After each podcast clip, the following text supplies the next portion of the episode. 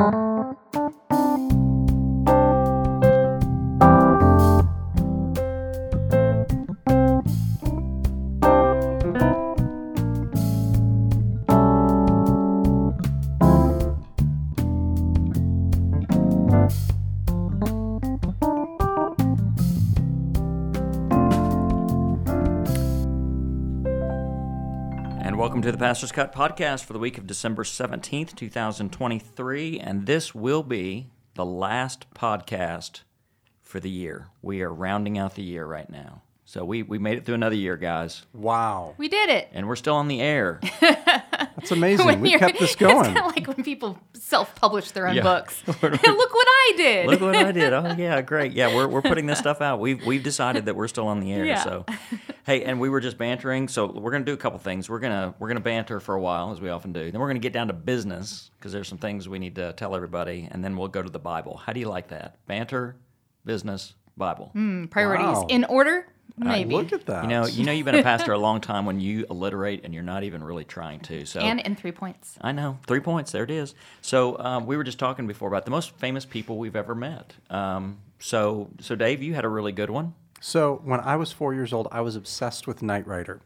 Um, Knight, I know, I know. You can laugh all you want. My dad, my dad managed a drugstore, and he even he had this display car that, that was a kit car that you could pedal and, and, and drive around the yard. So I got that when that display was done with. Uh, my dad took me when I was four years old to uh, PIR race in Phoenix, and we left the race a little early. As we were leaving, David Hasselhoff was walking in the parking lot. The Hoff. the Hoff himself. My four-year-old mindset. I thought, "Hey, where's the car? You drove the car, right?" uh, and of course, he didn't have it. He was very gracious as uh, trying to talk to a four-year-old, trying to say, "I'm really just an actor. It's not really me."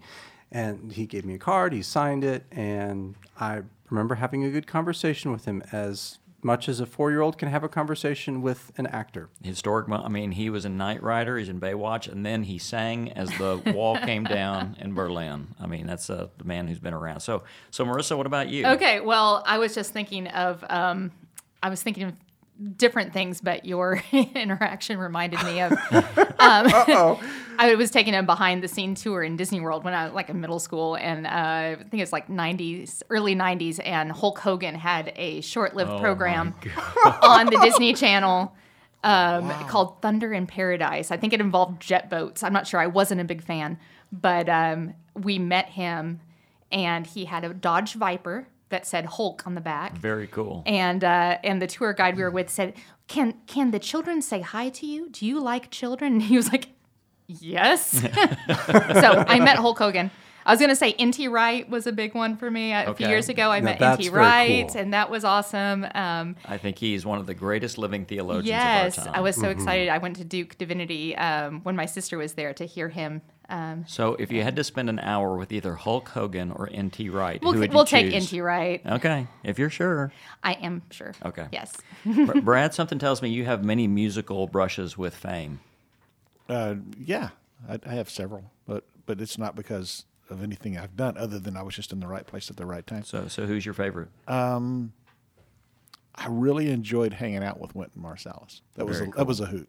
I mean, he's- Very cool. He was someone that I still admire, and as as a jazz person, he was and still is the representative, arguably of that genre of music, and it does a very good job at it. So anyway, uh, he and George Strait were my two biggies. Fantastic. Uh, you know, uh, I have to tell you, all my exes do live in Texas. Uh, that really is. That song's about me. Yeah. I hope Paul is not listening to this. So, so Deron, who was your celebrity? Don, I met Don Henley. So um, years ago, Paula and I went to a concert in in um, actually Fort Worth, and uh, saw uh, the Eagles in concert, and I had a chance to meet Don Henley uh, backstage beforehand, just just briefly. And uh, I, I just go, I'm a, I'm a, I'm a pastor, and, and my wife and I first dated and danced to your songs. He, he goes, "You're a pastor and you dance? Hmm, that's something." So that was my one interaction with with fame. So it was very cool. They planted that seed. just planted that seed. That's right. I did forget to mention that I met Diana Krall and she touched my right leg. Oh, she has got one of the most beautiful voices. She leaned over and said, "Please pass the ketchup." it, it was fantastic. It- it's, it's a moment you'll never. She's telling that story too somewhere. Uh, Yeah. She tried chicken fried steak for the first time. I'm just saying. Okay. You still have that little bottle of ketchup that you passed to her? Uh, no, I didn't Yeah. have the. I was too shaken to think about it.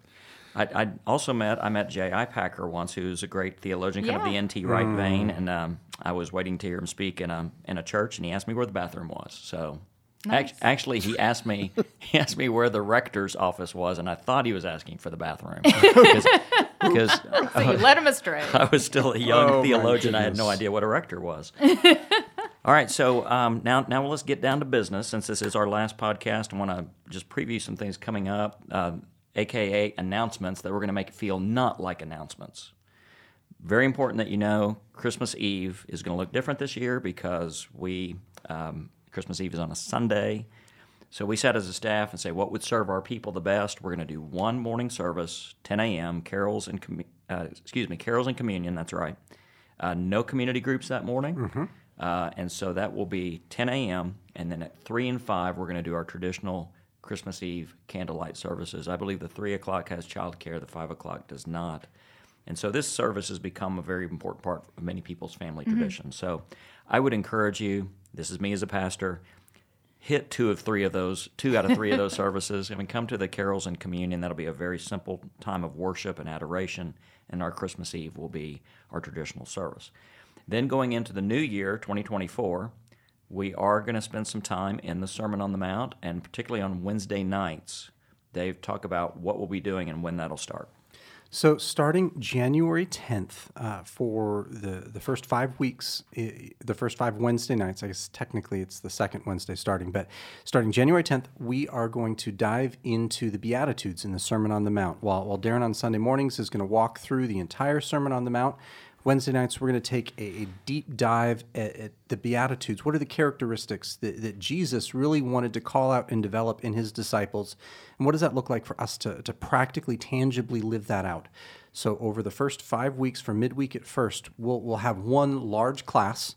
We invite everybody to be a part of it so we can walk through what are those Beatitudes and what do they tangibly look like to be lived out in our lives. Okay, so that will take us up. That, that'll go through January 10th, from January 10th to February 7th.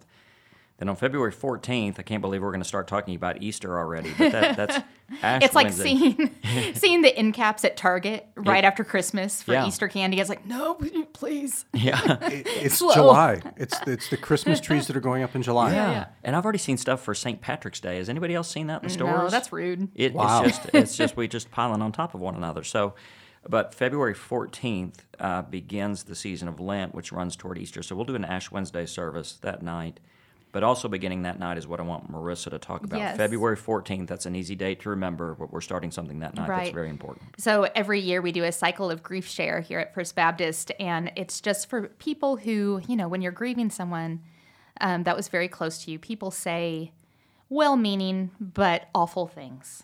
Um, and um, Grief Share said. is a weekly gathering of people who have all experienced loss, um, that just helping each other go through um, the steps towards healing, the steps towards um, beginning your new normal. It's a 13 week cycle, so it does begin February 14th and it'll be weekly for 13 weeks, beginning February 14th from 6 to 8 on Wednesday nights. So if you have um, lost a loved one, if you need help, um, if you feel stuck in grief, or you just need a refresher on how to um, take steps to heal, um, join us on Wednesday nights. The reason I'm mentioning it here is, is I, I've spoken with several people lately who have lost loved ones, and they feel it most keenly Yes. around the holidays. Yeah. So, uh, by the way, um, if, if you know somebody in grief and you don't know what to say, one of the best things to say is, I don't know what to say, but I love you. I Yeah. mean, that's just, just simple. And, and people know we don't know what to say. We've all been in that Yeah. situation. What, what's, what's the worst thing you've heard somebody say to somebody grieving? Oh Lord, there's so many. yeah, I, I Or give, even. or give us another good alternative. What's something good to say? I, I think just to be present and to listen. Yeah. And I think that's wonderful what you said, just to let them know that you're there and that you love them, to give people grace and and um, space to grieve as they feel. Yeah, that's right. And and people feel loss and loneliness and just say, I love Yeah, you. yeah. All right, so let's jump in now to the Bible. Uh, for this week, we are looking at the Magi and their visit to Jesus. Um, I'm surprised nobody did the Jesus juke. Who's the most Who's the most famous person you ever met? Well, I've Jesus. met I've met Jesus. Yeah, okay. But for the Magi, that's kind of their their thing here. Uh, so Marissa, why don't you read? And what, what we're going to do, we're going to talk through the text, and then I do want to spend a little time uh, because the characteristic that I want us to look at today for the Magi is curiosity. You were a spiritually curious bunch. Uh, by the way, we don't know if there are three or 30 magi. We don't know how many. We know they are plural. We often think there are three because there are three gifts, right?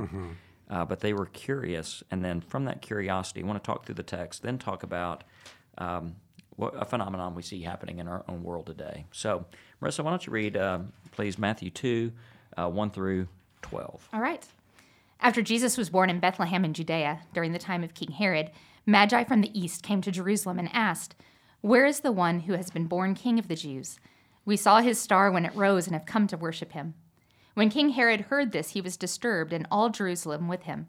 When he had called together all the people's chief priests and teachers of the law, he asked them where the Messiah was to be born. In Bethlehem in Judea, they replied, For this is what the prophet has written.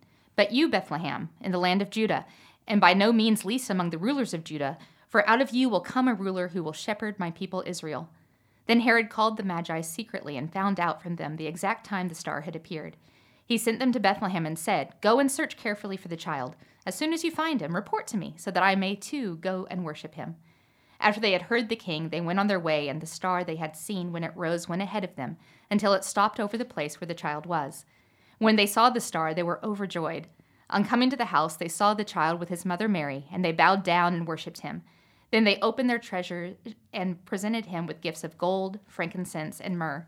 And having been warned in a dream not to go back to Herod, they returned to their country by another route. Oh, great song by James Taylor, "Home by Another Way." If you've never, if you've never heard that song, you need to listen to it. Uh, so um, let, let me just let's walk through the text here just a bit. We'll take turns at, at walking through. So, so Jesus was born in Bethlehem, and the and the time of the arrival, based on the slaughter of the innocents. By the way, when Mary and Joseph had Jesus, they didn't return back to Nazareth; they stayed put in Bethlehem, and for this reason, that the Magi would know to look for him there. And um, probably two two and a half years passes. Uh, so the Magi were not there at the nativity scene. It's okay to keep them there on the one on display in your home, but but they didn't arrive until about two years after the fact. And what they do is very reasonable. They're looking for a king. They're stargazers. They're from Babylon.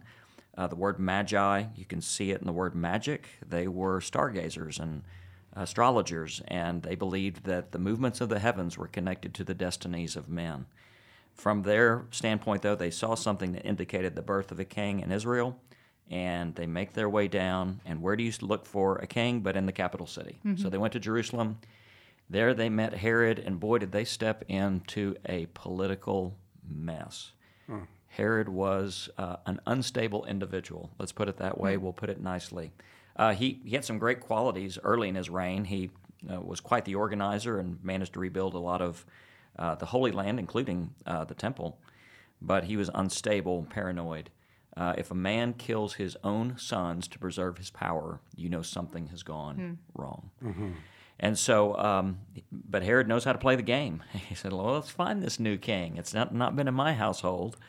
And so they call in the religious experts um, to talk about where the king would be born. For some reason, I feel Marissa, I should stop here. Uh, any any comments on the on the religious authorities and what they did and what they don't do? And if I'm catching you off guard, I'll just keep going. You can keep going. you, you always have you always have a comment about oh the religious leaders were thinking this or doing this or here's So what they we didn't do. They, Oh, the religious leaders, they, they did not, probably in this moment, they, they weren't aware of Herod's duplicity. Herod had done a lot of programs to appeal to them and appease them. There probably in the first century world, there, there was an anticipation of a Messiah, of a king being born. And so everyone was aware of that, including Herod.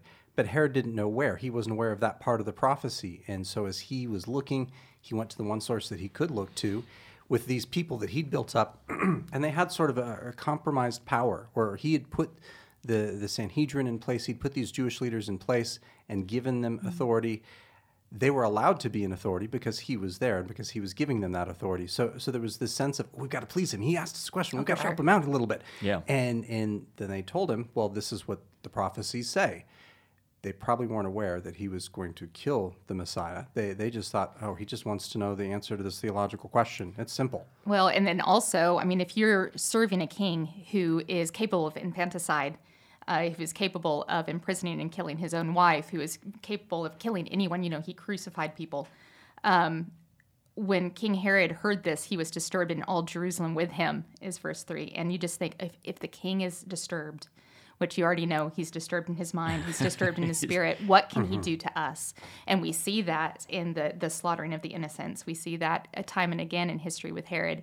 So when when he is disturbed, there's great fear amongst those who are close to him. Mm-hmm. Um, so these these leaders um, knew exactly what kind of person he was and what he was capable of. Um, so there, there was a great disturbance in them, maybe not because of Jesus, but because the king was disturbed. So why did why weren't the leaders? And, and we're going to talk about the the value of curiosity. The Magi were curious individuals, and that's what what brought them to Bethlehem. But it strikes me here, the religious leaders they answer the question, and then okay, we check the box. We're you know, we'll go back and do our business. And they, there seems to be no follow up there. You would think, and maybe there was more there, but why would they not pursue this? Okay, They've, they've heard this rumor that a king's born. They probably heard it from Herod's court, but they do nothing with it. Hmm. Why not? I think it's it's just that fear. I think the uh, we'll talk about this later on, but um, the the fear seems to almost be an opposite of curiosity, and it's very powerful. Um, so they might have been curious, but but they had an immediate need to preserve their own life and their own skin at that moment. Right.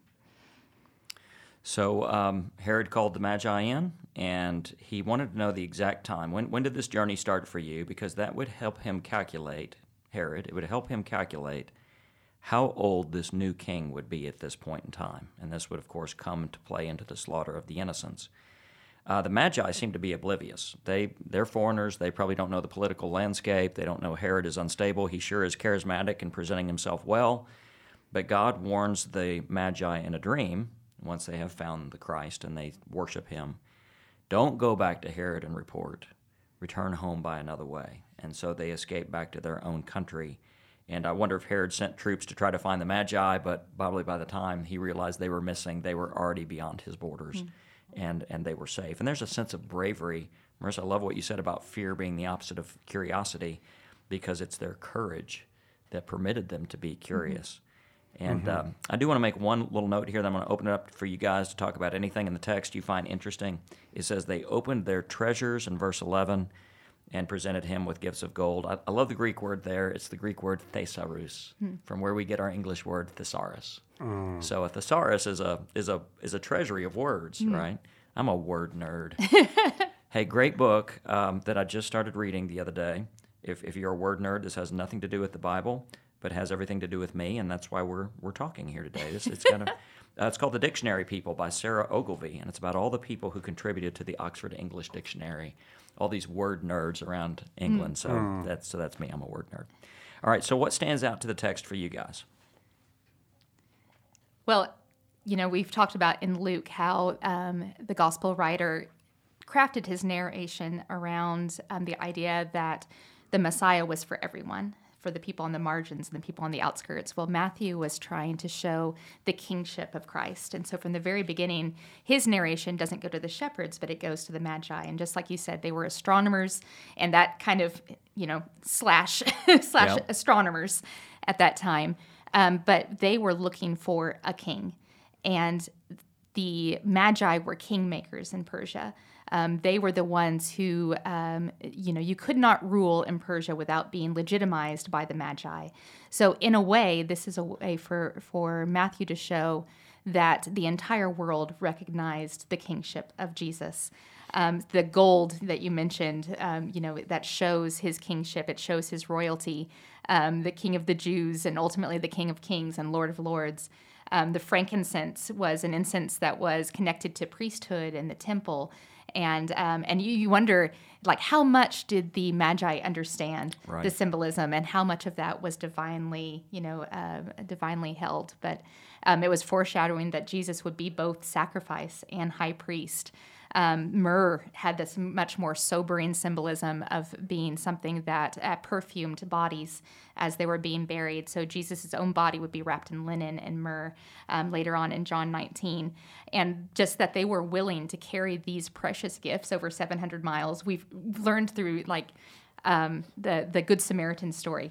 Um, about highway robbery at that time and Yeah. how dangerous it was to travel. And they were so compelled, so curious, so uh, driven to find the king that um, that they were willing to go all that distance with those precious gifts to show the kingship of Jesus. And the symbolic value is there, but also the practical value of, um, you know, and I mentioned this not long ago that, you know, as Mary and Joseph needed to finance their trip, their Right. escape to Egypt, it was a very practical way that God had provided for them. yes, so. yeah. Dave, what stands out for you? So, a couple of things stand out on, on, on a very surface level. I, I was struck this time as I was studying the passage how much politics Matthew weaves into the story and into the conversation. Herod was had no fear of, of anything coming from the west, of any any political pressure coming from Rome, because Rome had appointed him as as the governor, as the leader of that region. He was intentional in investing in the Jewish people and in raising up leaders that were basically his puppets mm-hmm. so that he could control them. He was afraid of his own children. He was also afraid of people coming from the east to come in. And so when this entourage, and it, it literally was was these however many wise men there were, plus an entourage of other people that would come with him, bringing all this stuff from 700, 800, 900 miles, whatever the distance was mm-hmm. from Babylon to Jerusalem. Quite the trek he starts freaking out, thinking, My goodness, what's going on? Even the way he constructed the city and the way he fortified the city, he built walls in the eastern side to prevent people from coming from the east to attack him. So when he saw that, there's this political move that's at play. And then they come to anoint the king, ultimately to, to pave the way to, to anoint this prophesied king that, that people throughout antiquity have said there's going to be a new king that's rising in Jerusalem, in Israel, in Judea, that will be a a leader. And so he was petrified of that. So I find that fascinating, just the, the historian in me. um, I also, diving deeper and, and processing a little bit more, the discipleship side of me says there's something that the Magi understood about discerning the voice of God and leaning in and being curious that, that they cultivated a hunger to listen and discern whatever God was saying, whether it was from the sky, whether it was from dreams or, or something else. They were attentive to what God was doing. They were intentional as well in, in following, not just simply listening, but taking that next step and following the promptings that they received. And that's something that I think we can learn, that, that we can be very intentional in putting our ears up to discern the sense of the Spirit and then be willing to follow the Spirit wherever He leads us. Yeah, that's right. So, to Jewish readers, and Matthew was written to a primarily Jewish audience, uh, this would be somewhat offensive to include the Magi in this. You know, who, who are these astronomers and astrologers that, that you've welcomed into your gospel story? Well, Matthew tells it because it's true. Uh, and, and that's one of our, our ways of validating it. You know, a writer wouldn't make up a story like this if he's trying to appeal to a Jewish audience. But the other uh, teaching point here is at least they were paying attention. Where Herod was too concerned about preserving his power, uh, the religious leaders were too concerned about preserving their lives. And here's people who are, are being attentive and curious about the Lord. Right. So, uh, oh, sorry. Well, I was just going to say it's exactly right. I mean, the the early Christians, uh, especially those that were Jewish believers, would have seen these uh, magi as fools, as as people who had missed um, the true point of of of the world, um, and yet this is our story um, of everyone in the uh, nativity narrative. You know, this is where. Gentiles were grafted into the story right. of God, and this is the place where the Messiah was manifested to the Gentile population. So, so um, you know, this is what what God was up to was bringing this Messiah not just to Bethlehem, not just to Jerusalem, but to the east, to the entire world. So, so the the um, value, the principle, the priority I'm going to put on this, the characteristic, that's the word I'm looking for, is uh, that they, these were just curious individuals. And I think uh, if we're not careful as Christ followers, even over the long haul, we tend to lose our curiosity about Jesus. When we hear the gospel, yeah, I know that, and hear a Bible passage, I've, I've read that before. And we lose our edge, we lose our curiosity. And the way I'd like to apply this, and I don't know that I'll go there in the message, I, I may, But there is a phenomenon in our own time uh, called faith deconstruction, where people, uh, followers of Jesus, they, they lose their edge, they lose their curiosity, and they decide to, to start to deconstruct their faith. Now, uh, there, there's, there's a level at this in which this is healthy. I think there becomes a moment in time where, especially if you've grown up in the church, you say, My faith cannot be my parents' faith anymore. Mm-hmm. I need to figure out what I believe. But deconstruction has taken on, uh, or rather, it, it's become popular in our culture to start to dismantle your faith, but then you put nothing in its place. Uh, one person said, Any donkey can kick down a barn, but it takes a carpenter to build one. And it's, it's easy to deconstruct your faith, it's, it's a lot harder to piece together what is it I believe and what is it that I hold firm no matter what. So I would like us to talk about that phenomenon just a bit and how uh, we may have some people that are in the process of deconstructing their faith or have deconstructed their faith and have built nothing back in its place. Mm-hmm. So I would like to, to talk to that just a bit. By the way, some of it the church has brought on itself. Some people have given up on Christianity or have stopped attending church. Uh, as our friend Russell Moore says, it's not that they don't believe it anymore. It's like the church doesn't believe what it says it believes. Right. And so there's that age-old, you know, idea of there's hypocrites in the church. Well, well, yeah, there are. There are hypocrites everywhere. Um, but the focus shouldn't be on the hypocrites. It should be who is God and who has He called me to be. So let, us reflect on that just a bit. Marissa, I see you scrolling to your your document over there, so I'll, I'll, let you go first. Yeah. So um, there's a, it's kind of a wider umbrella term deconstruction mm-hmm. so there's um, some people who dis- deconstruct and that means that they've lost their faith altogether and that they've become atheists or agnostics or or, or people that are um, have a, kind of an intense desire to kind of burn down the institution that hurt them um, and then there's people who deconstruct and that means that they they still believe in jesus but uh, they're struggling with how um, church as an institution has failed them or they have um, kind of come to the epiphany, um, which this is nice. yeah, eh? Um, that the faith they've been given has been shallow. You mentioned that it's part of the process of making your faith your own, as opposed to just the faith of your of your parents or the faith of your community. So they either respond with this curious desire to dig deeper, to get to know God on a more intimate, authentic level, or they come to believe that the shallow faith that they were given is all that there is, and it's not worth continuing. Um, and uh, if, if you know, it's not continuing to, or it's not worthwhile to continue in a pursuit that you've found to be hollow. Um, so, uh, you know, we thirst for God. Um, and we thirst for relationship and something real and divine. And and some of us have been led to um, a dry creek bed rather than living water. Um, so it's the curiosity and awe and wonder that we hold on to that um, that that compels us to dig a new well, that compels us to play in new streams, um, to get to know um, to God and to hold on to our faith. So there's there's a lot of bad stereotypes around deconstructionists, and I I feel like that comes from you know pastors and thought leaders who have lost their faith but really want to yeah. keep hold of their authority yeah. and want to keep hold of their platform and their audience because they've become kind of addicted to that. And so that only leads to secularized self righteousness. So we see these people who want eyes still to be on them, but they don't have a gospel message anymore. And so their ministry becomes this deconstruction of the church entirely, of faith entirely, of God entirely. And those are the, the loudest voices.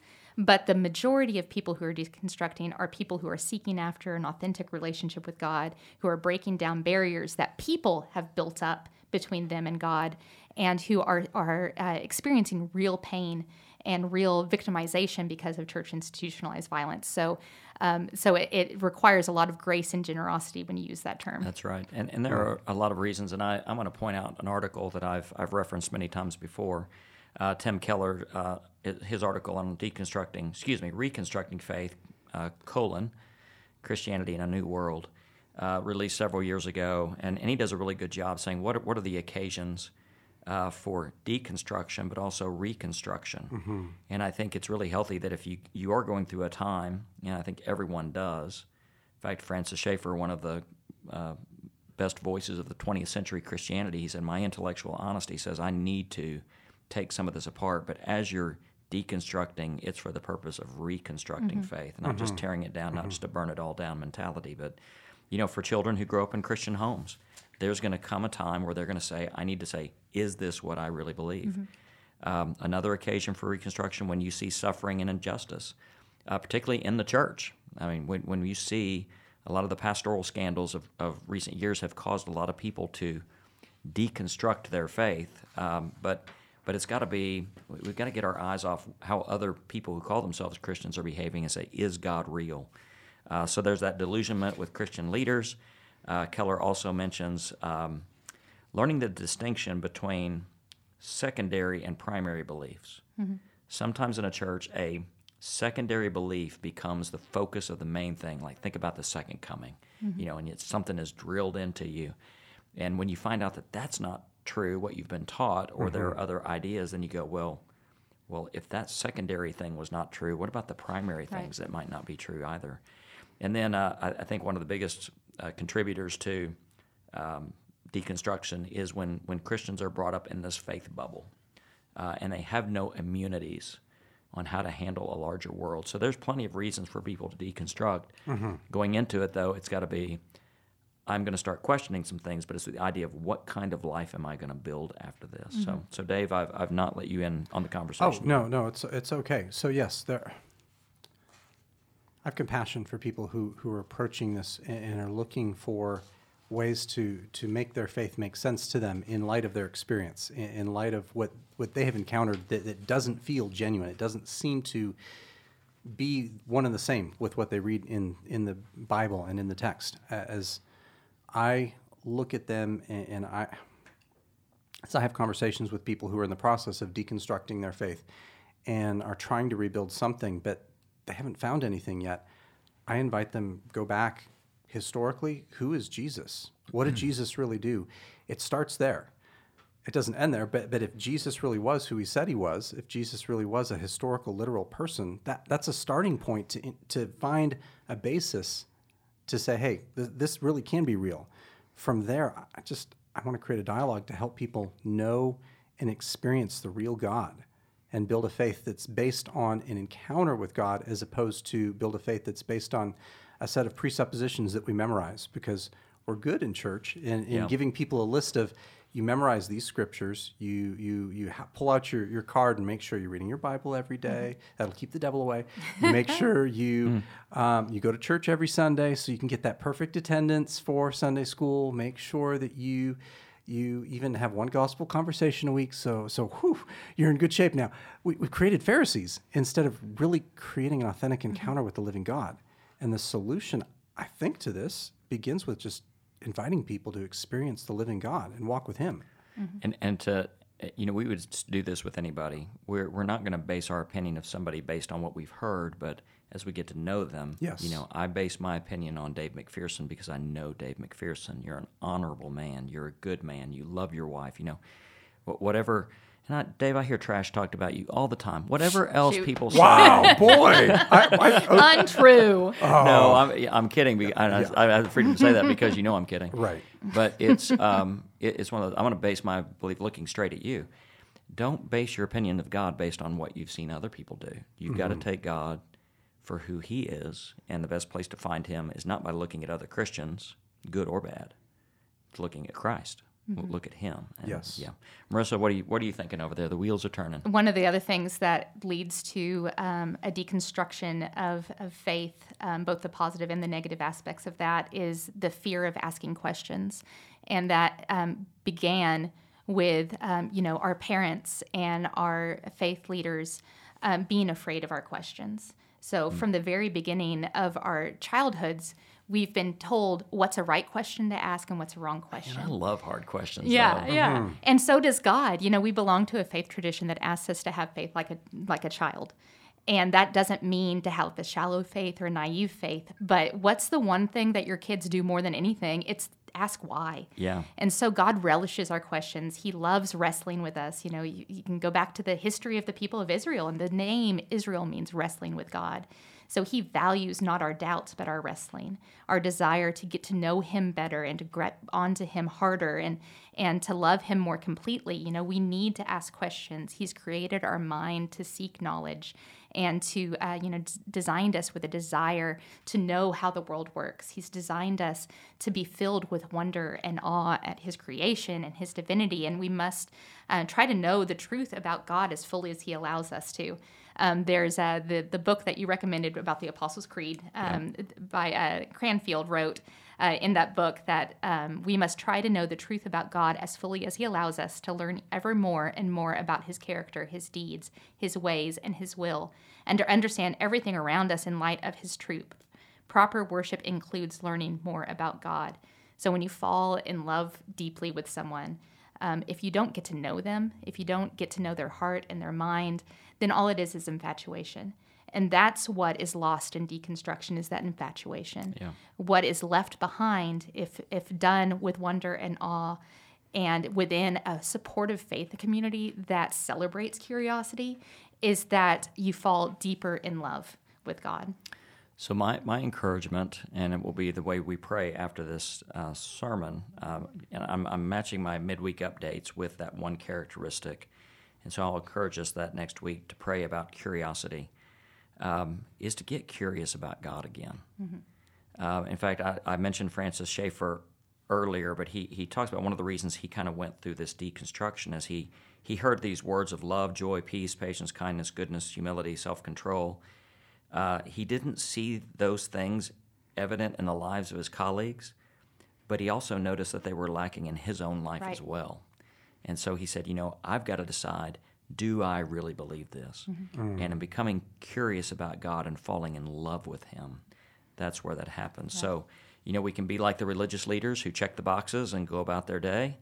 We can be about the political leaders and just making sure I preserve my power as long as I can, or we can be like the Magi, which seems to be the patron saints of curiosity mm-hmm. uh, in our own lives. Mm. All right. Any last words? Marissa, you were talking trash about Dave before we went on the air. Anything I you sure wanted did. to? It was not. What are you, muckster? oh my goodness!